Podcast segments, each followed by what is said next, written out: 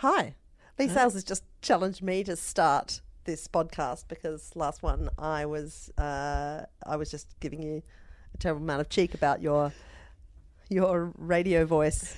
when you start this podca- podcast, you always say hello. I don't know what you're talking Yeah, about, it is. Bingo. Annabel Crabb. Uh, and the awkward thing is, um, I've You got nothing to talk about? Yeah, I- yeah. Awesome. Uh, well, allow me to jump in. shocking. no, you, I know that you saw Trainspotting too. I did. I saw it at home when we were sitting around, and Jeremy said, um, "Let's watch Trainspotting too." And I said, "Oh, I don't think so." And then we had a conversation. Yeah, I've never seen it. yeah, no, I like Trainspotting, but um, it's just my thing with movies at the moment. I'm in a real movie slump. Uh, I don't want to watch a movie. Uh, Interesting. I I'm in a bit of a movie slump too, and a book slump. Yep. Anyway, carry on. First, uh, I'm literally slumping. come back to we'll come back to slumps in a Um, minute. I'm much more currently. I'm much more interested in uh, continuing a television series that I'm watching because do you know why? I don't have two hours to waste on something that could turn out to be shite. I almost certainly won't see it in the cinema because all I see in the cinema is children's movies, which I often enjoy. But I just think if I'm going to watch a drama, I'm wanting I'm going to want it to be such a good drama that it's probably unlikely that it will ever happen because so many films that I see just turn out to be a bit disappointing. I sometimes sister. Here.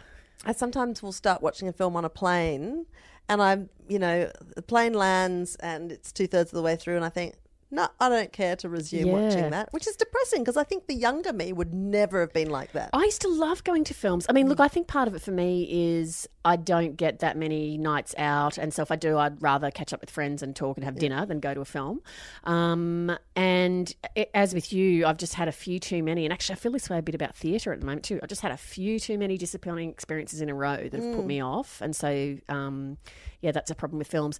And also because I'm so tired, you know, 22 minutes or 47 minutes is about right for me. Yeah. Um, and so, also, yeah. if you if you've if you've established a relationship with a series that you're watching, you absolutely know that this will be a good hour or 45 Mm. minutes and it won't be a waste of your time. Completely. And then you won't fall asleep in front of it. Mm. Um, and then you can switch it off and go to bed and you'll think, right, there we go. Completely agree. TV, it's the new films. People said that when The Sopranos started. They said Yeah. this is going to be the this is the new film. Yeah. TV. You know. Well, um, I don't know. I think it's coming to pass.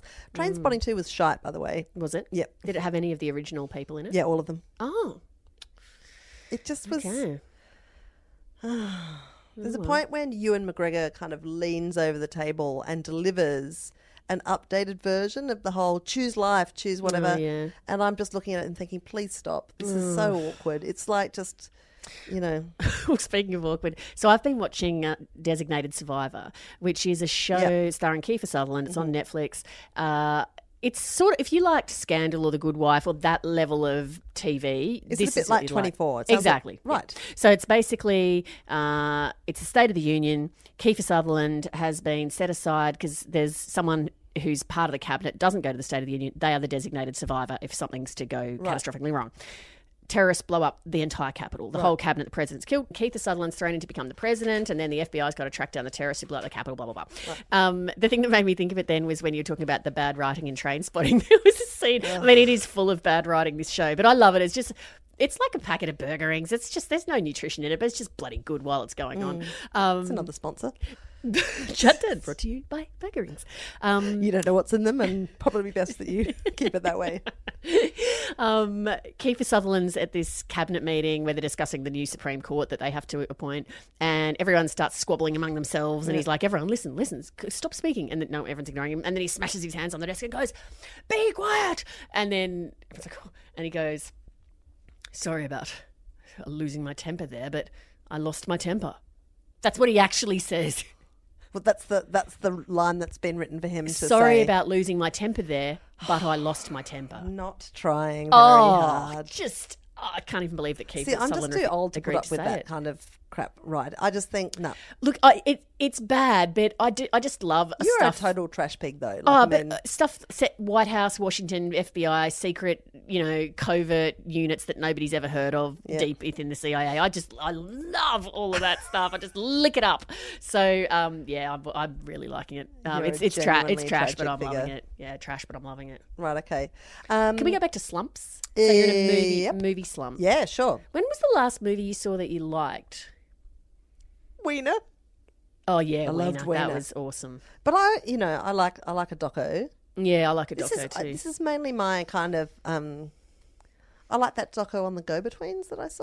Oh, yeah, you said that. Yeah, I don't know. I, I I, sort of rate docos differently from um from feature films. I liked the Star Wars reboot, whatever that was yeah, I called. like that too, Yeah, I left and I thought, yeah, that was twenty bucks well spent. Yeah. I got twenty bucks worth of entertainment. Absolutely, hundred percent. I'm I in a. also like Moana. Did you? I've never seen Moana. Yeah, Okay, good to know. I'll get the boys onto it. I mean, there's just some, you know, there's some terrible kids films around, and Oh, certainly some terrible bloody. Disney princess and some films. great and some great ones. Oh, too. incidentally, quick tip just while we're talking about Disney princesses, um, because I was just thinking the other day um, how great this book is that my daughter spotted at school, um, and I've now bought a copy. It's called Good Night Stories for Rebel Girls. Oh, yeah. Um, I can't remember the name of the person who wrote it, but it's like 101 stories um, about famous women or not so famous women. Mm-hmm. So, like, you've got your average, you know, you've got your sort of Marie Curies, you've got your Helen Kellers or whatever. Mm-hmm. But there's just like also these, like, they're kind of like two page little stories of their lives Mm. with beautiful illus- illustrations, sort of portraity things. Mm. And, but there's also like, you know, this incredible, you know, deaf American dirt bike rider, or you know, like so th- these quite amazing women from history and contemporary, the contemporary world. It's and, by Elena Favilli and Francesca Cavallo. and it's just like you could read out one a night, and they're just very inspirational, really well written, cool, not sort of lectury. What age just- group do you reckon for? well, my daughter's 10 and she was just all over it. But I did a tweet about it a little while ago and like all these people came back and said, Oh, that's amazing. I'm reading it out loud to my six year old or I'm, you know, so it's quite, you know, um, yeah, it's it's really, really good because sometimes in that age group, you kind of like sort of scrumping around for things that are good and it's just awesome. It's a little hmm. bit of an in between age group, isn't it, for reading? Because you're not bit, quite yeah. ready to go to the sort of, you know, adult or even the young adult fiction. yeah, But that's you why Flora's fancy. I think is so It's- immortal. I mean, because There's just such a market there for that. Um, speaking of slumps, I am in a reading slump at the moment. I'm not reading a single book, not a single thing. You've thing. said this to me about 13 times and I keep ignoring you because it's clearly a cry for help. And I'm just not even. Look, All right. it's so fine. what- It's fine. So this happens to me periodically, and I think I suspect it happens to other people too. Which is, you have plenty of stuff sitting around that you could read, and you know that you'll like it when you read it. Hmm. Yeah. But you just sort of can't. Like it just feels like, nah, I just can't be bothered to read that. I just can't mm. be bothered to pick up something new and get into it. And so then, you know, you might even pick up something that you know that you would really like, and you read one chapter and you just go, yeah, just not interested. And so you just get into a slump. And so I this has happened to me before.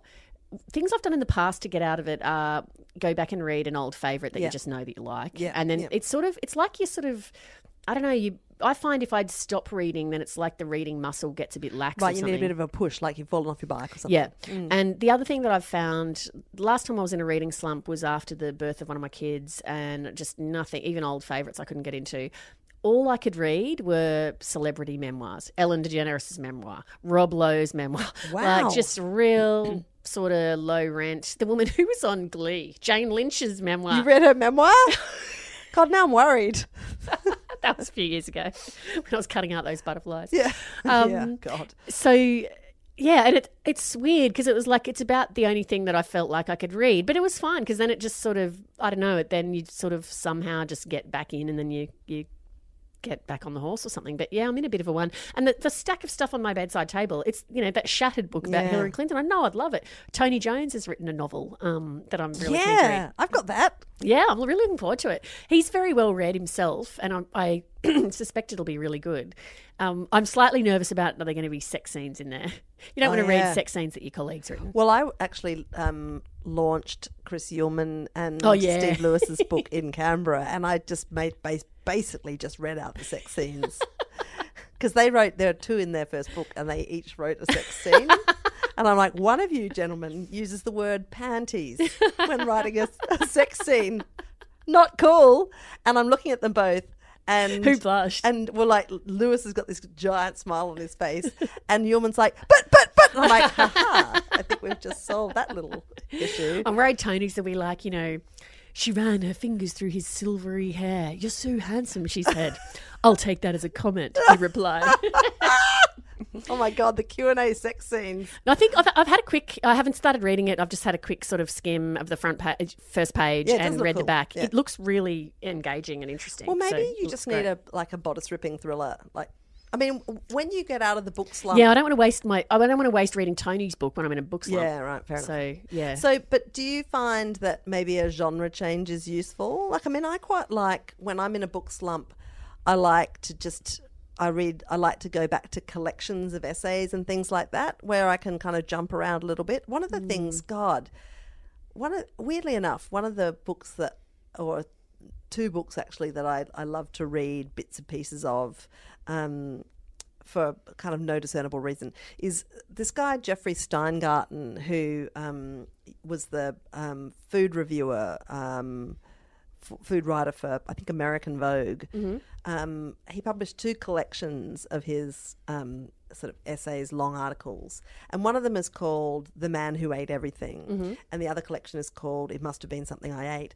This guy is just like he's a food obsessive, and he he just picks one one subject to talk about or to write about, and he just throws himself straight into it. So, like, one of- in in one of these essays, he decides that he's going to um, make the perfect chip, like French fry, Oh, yeah. in his Manhattan apartment. A worthy goal. And he uh, like he he he tours around eating at all these great restaurants, and he discovers that like the the favorite chip that he's ever eaten is in this particular restaurant in Paris, and he discovers that they cook the um the chips in horse fat. So the next like five pages of this account is concerned with his dealings with US customs in his attempt to import like nine kilos fat. of horse fat into the United States. Like he's completely obsessive.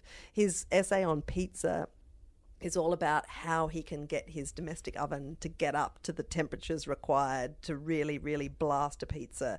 And he almost burns his flat down. Like, but the writing is so funny. It's just like a, such a pleasure to read. I quite often give this book as a present, though never to you because I know you'll throw it away. um, I didn't realise an oven had to be at extraordinarily high temperatures for a pizza. well, ideally, you know, like those wood oven pizzas, Yeah. the pizza's only in there for 30 seconds. Oh, right. So hot. So hot, right. And so that's how you get this sort of bubbly, blackened crust. Right. And a topping that's just done and the bottom is crisp. I you know? see, Yeah. Uh, yeah, a high heat is really quite Hey, an now you raising this reminds me of something that I have yet to tell you, which is um, you mentioned ages ago on the podcast a show that you had binge watched on Netflix called Chef's Table. Yeah. Have you finally watched some? Finally, have watched some. oh, my heart leaps with joy. And what? And how good is it? Oh, it was. I mean, look, I'm not going to lie. When This you first raised Americans, it, you know. when you first raised it, I thought, no, sounds like it could be a bit of a food wank. Yeah. was my thought. Mm. And I don't know what made sort of tipped me over the edge into watching it. The title is a bit a chef's table. Yeah, exactly. It's a little off-putting. Yeah. Anyway, the first episode, which is what's the guy's name? Massimo Bottura. Oh, God, just absolutely. So he was the world number one chef last year, and he's got this little Italian restaurant that is berserk. in Modena in Italy. Um, and the food looks delicious. But I mean, the thing that's fantastic about how they've done it is every episode is it's pretty much a biographical Yeah. um, look at the chef and what motivates them in their cooking, how they came to cooking, or in the case of um, Massimo, his relationship with his wife, um, which is very key to his life and his business success, uh, success and so forth. Um, it, the story of the restaurant is almost told through their meeting and Yeah. their relationship, and so it's very compelling because you get hooked right in. Um, and then the food, then they explain, you know, their Beautifully shot. I mean, it's Oh. just it's like a feast for the eyes. absolutely stellar. And the interviews, you know, as someone who does a lot of interviewing, the level of trust that the subjects have in whoever's asking the questions. You never see or hear the questions. Yeah. Um, So it's a bit like Australian story in that kind Yeah. of format. Yeah. no, no, no narration except for the chef's own um, narration. Um, the vulnerability that people show and the stuff that they tell, like. Yep. The second episode, which is a guy who owns a um, restaurant in New York, I think is it called Blue Farm or something like that. Oh yes, God, that one's an amazing one. yeah. So this guy, he's he's the sort of first and the best of the farm to table proponents, and I mean, I did want to eat at the restaurant, but I You can't help when you watch these things. Like, there's a dish where he just serves. It looks like raw vegetables, Yeah. um, and you just think, well, how delicious can it be? Like, it's still a carrot, and yet the people that have given it the Michelin stars are going. Greatest you eat it ever. and you just go, Greatest carrot ever. it serves a potato, you like you just want to weep. It's Yeah. just so delicious.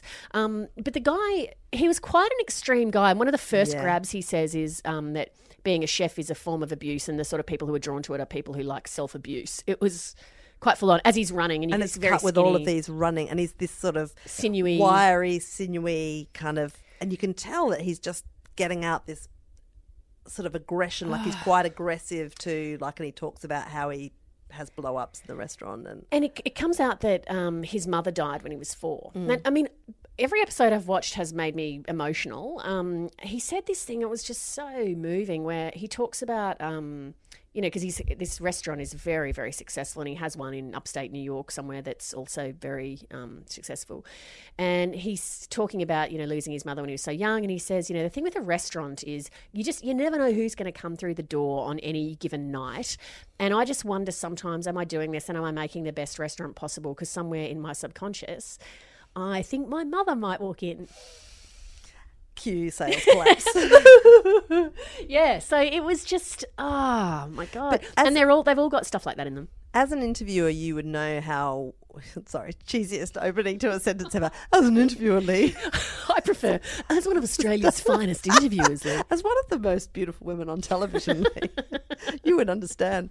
Um, but like to get someone in a place where they will talk to you about that stuff Oh. is so hard, and, and look, it's a it's a really Incredible. It's a combination of features, and one of them is I think that the that the the series is of such relentlessly high quality.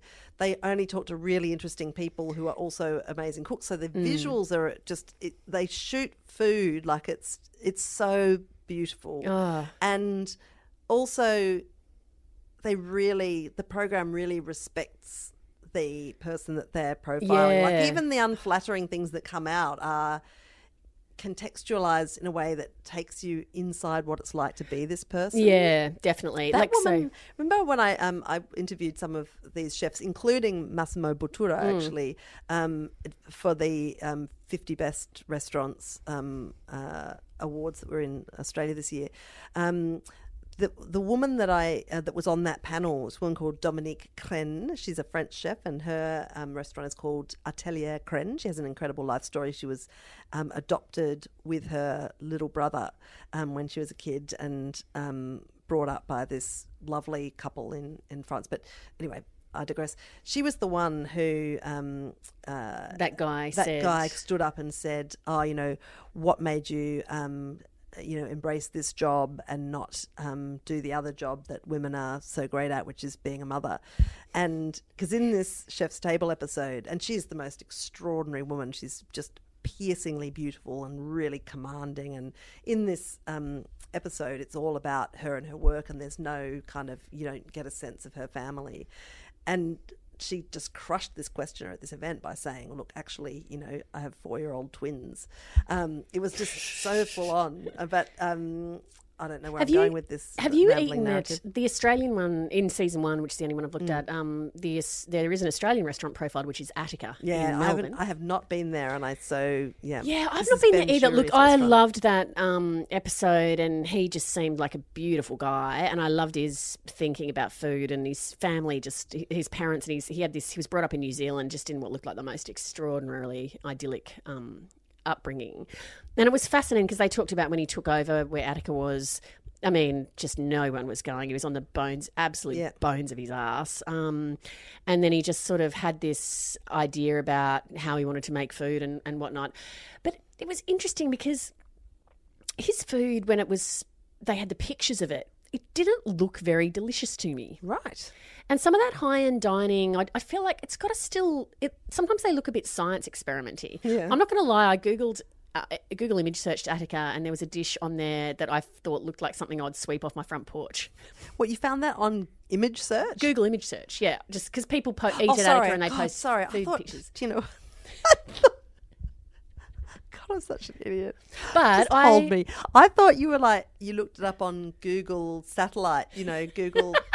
Google And Earth. zoomed in really I thought you did Google Earth, and you're like, "Hang on a second, what's that person eating?" Zoomed in really tight. go, I was like, "What's that?" Move your hand, mate. I want to see what that pile of rubbish you're eating is. oh no, that doesn't look nice at all. But he had Hang on, but, is that the cat? but no. this guy this guy Ben Shewry had so Why much integrity so much integrity and was clearly so talented that I think well it must be delicious because he wouldn't be serving it up if it wasn't delicious. weren't. You were thinking, frankly, mate, your food looks like shit, and you're, you're, well, I just. I just was looking at it thinking it doesn't look. No, I really liked him, but I just thought that does not make me want to eat it. Whereas um, the Italian guy, yeah. nom, nom, nom, nom, nom, nom, everything on the table. What was that sound again? But anyway, it's a wonderful. I do want to eat at Attica though, having seen Wow, it. you are never eating at my house again. Well, I can probably Like, never show my face at my Attica food? now either. I know you'll never get a booking. It's quite hard to get in there. No, there. your food always looks delicious. I always want to eat your food. It always looks beautiful, yeah, take that, Ben Shewry. even when you use all those weird kohlrabi and crap like that. or tuna. Um, now, one quick segue that I want to just insert here, just because I'm reminded of it, because one of the things that I love about that um, series is the, w- the way they shoot the food. I mean, it's just they. 'cause you know how, like in, in films or whatever, sometimes the food is a just a bit of a like, oh yeah, and then they ate something. I like it where they really respect it.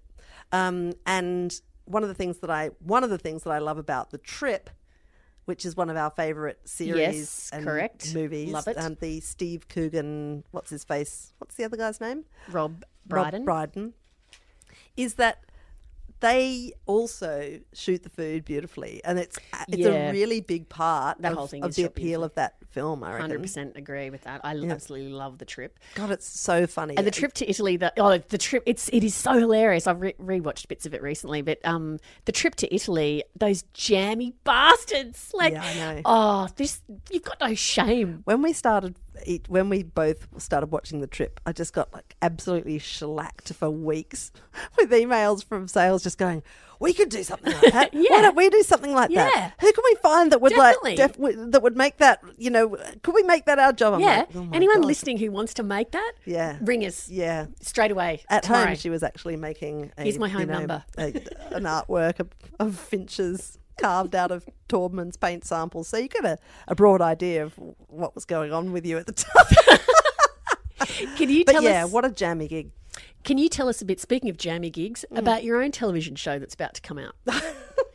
man, it's so non-jammy. It's just like no, actually, um, we have been making it for ages. That's why I'm a tiny bit jaded and a tiny bit crying under the table. But oh God, I shouldn't. Have, I want you to promo it. yeah, I like, I just, I just don't even know whether it's worth finishing. No. so here's the thing. So um, look, seriously, several years ago now, um, my little team from Kitchen Cabinet and I started negotiations with Parliament House about. Do you, would you mind if we brought a dirty big film crew in there and, and made a documentary about like behind the scenes in Parliament House? And look, Parliament's quite a conservative place. It's an incredible building, but you're only allowed to take cameras into about 10% of it and you're only allowed to go as a member of the public into a, like a restricted range of areas in the building. And there's so many things about the building that are like it is almost entirely self-sufficient. It's like a it's like a mini city. They've got like carpenters they've got a stonemason they've got um, m- mechanics they've got cooks they've got laundries they've got like even like the, the the underground of Parliament House, the basement, which is like a little metropolis down there. It's got eleven hundred rooms underground, most of which no one who works above ground ever sees. But it's like the ticking. It's, like the beating heart of the building. Now they've got a full time person checking politicians' citizenships. I know exactly. Yeah. Oh god. Sorry, carry on. Um, so it's quite an amazing building, even apart from the stuff that we know about, you know, and Question Time and all the stuff that you see all the time.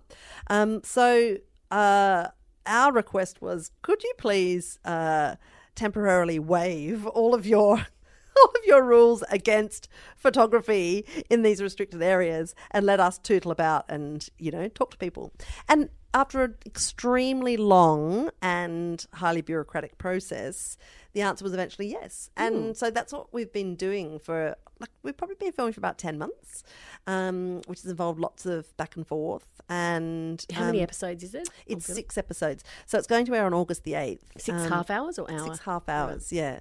And it's called The House. Um, so, and it is, um, look, I think as someone who's worked inside Parliament House, it, it's like being in an artwork. You know, the design of the building is extraordinary, and the people in there, are, are- you know, there's there's freaks, there's just genuinely the most lovely people, and none of that sort of ever really comes out in what you see on television from Parliament. Like it's very one dimensional. So I really wanted to sort of have a crack at showing people what goes on in there because I just think, well, everybody pays for it, you know. Yeah, totally. Um, and I also think, I don't know, maybe um, it might just give a bit of context to some of the stuff that you, you see. Also, it's just hilarious. I mean, there's just there's some very funny people and um, who who work in there. So that's that's what we've been doing. But it's it's such an interesting discipline to make a documentary like that. I mean, we probably have 500 hours of of sort of rushes, and that all has to be sort of stitched into. Um, to the um, you know three hours total screen time and and weaving finding a way to get you as a viewer into all of these funny places like the art vault which is just we found these kind of old um, sort of hidden portraits of um, uh, former prime ministers and governors general that were never released because the their subjects didn't like them. Um, or you know all of these sort of st- strange spaces underground. We went into we went into cabinet room and the prime minister's office and all of that. So we're just trying to sort of take people and show them around for a bit of a sticky beat behind the scenes. and now you're at the pointy end of it you're just spending hours every day locked in an edit suite. well, the worst thing is that there's so much gold, you know, and uh, you know me, I always love a bit of funny as well. Mm. So I love a bit of kook. Um, So, uh, and you know, you just have to make sacrifices when you've got that much material, and I just find that really, really. Are you going to do like a little extras thing? Yeah, like definitely. Yeah. Yeah, okay. yeah.